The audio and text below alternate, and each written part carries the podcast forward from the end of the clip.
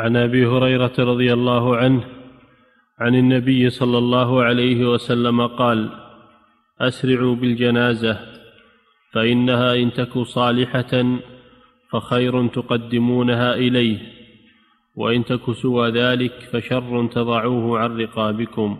نعم هذا فيه دليل على على الإسراع بتجهيز الميت والذهاب به إلى قبره.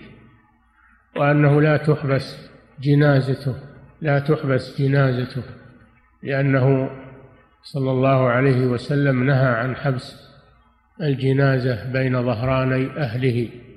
وإذا حمل إلى المقبرة فلا يتكاسل في المشي بل يكون المشي مسرعا لكنه إسراع من غير عنف. إسراع لا يضر الميت ولا يضر المشيعين.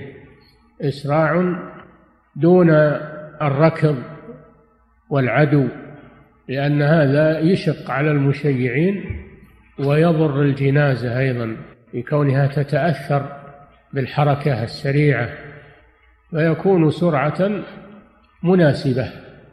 ثم علل صلى الله عليه وسلم ذلك بقوله إن تك صالحة فخيرا تقدمونها إليه ولا تحبسونها عن الخير.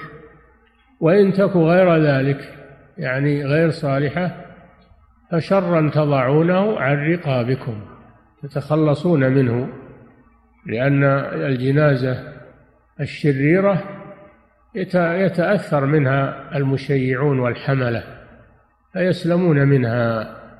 فهذا فيه الحث على السرعة بالجنازة للتجهيز وفي السير بها.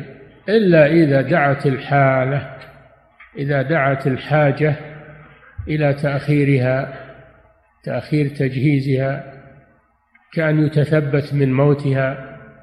إذا مات فجأة تثبت في موته هل هو ميت أو مغشي عليه فلا يسرع في تجهيزه حتى يثبت موته.